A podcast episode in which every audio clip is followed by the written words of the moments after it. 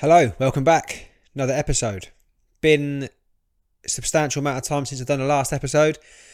And you know me, I'm sporadic with it, but good reason. You know, we've, uh, I think my last podcast was back in November, maybe November.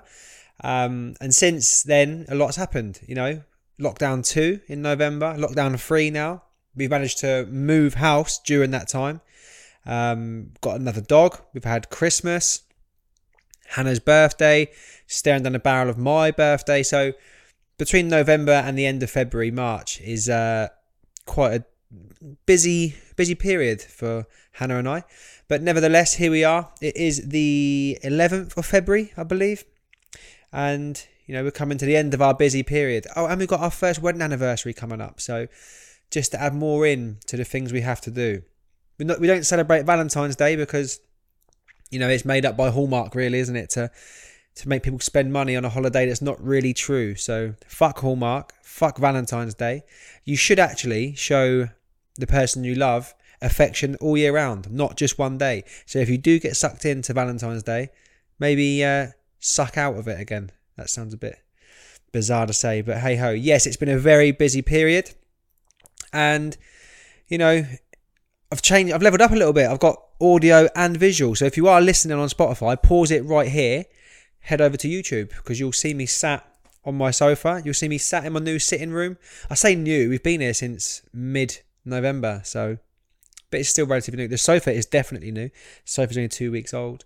So, but yeah, new settings, new environments, and welcome back to the podcast. Hope you've all been busy. Hope you've all been keeping well. You know, it's still uncertain times that we're living in. Um, but I think we've all had to learn now to adapt a little bit. And unfortunately, we've had to, you know, sacrifice a few things over Christmas, New Year, and whatnot, which was difficult for, for most.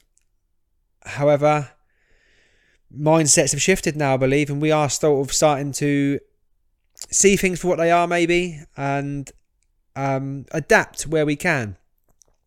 Um, when I say that, you know, I've I've adapted my mindset so much during these these times because I guess I've had to appreciate the small things in life. And I'm not talking about my manhood. But, you know, accept and appreciate the small things, the more the more real things. You know, we're actually fortunate for so much that we I guess we overlook because I, you know, I'm guilty of it. I Hannah often tells me you spend too much time on your phone, and yeah, maybe I do spend too much time on my phone, but at the moment, everything that seems most interesting is on there. But what I'm learning to realize is also that everything that is detrimental is on there.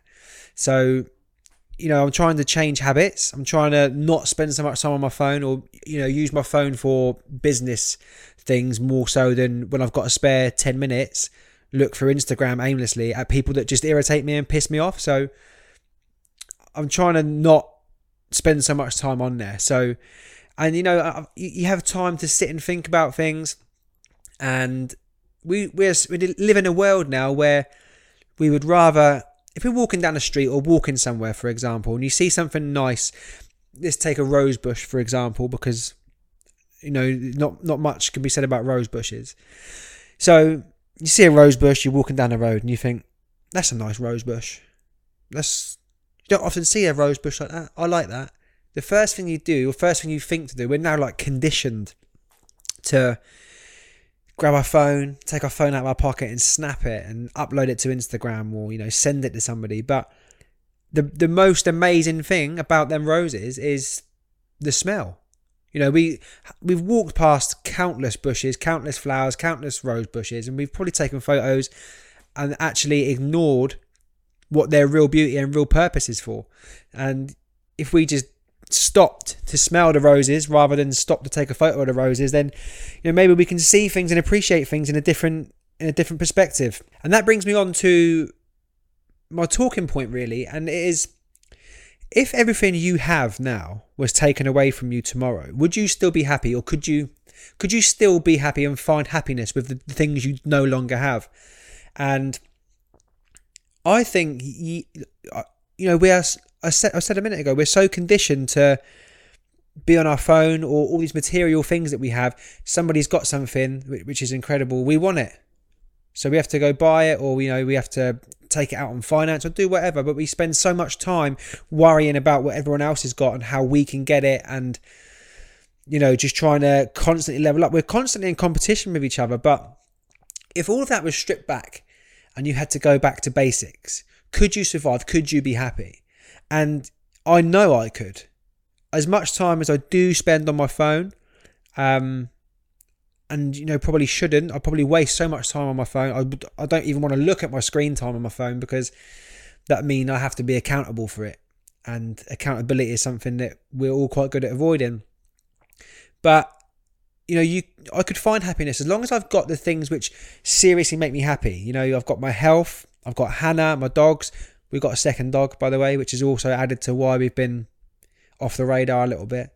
But as long as I could have them things which truly make me happy, you know, family, friends, health, my dogs, my wife, then I, it doesn't matter where I am. I could be living in a cave and I could be happy.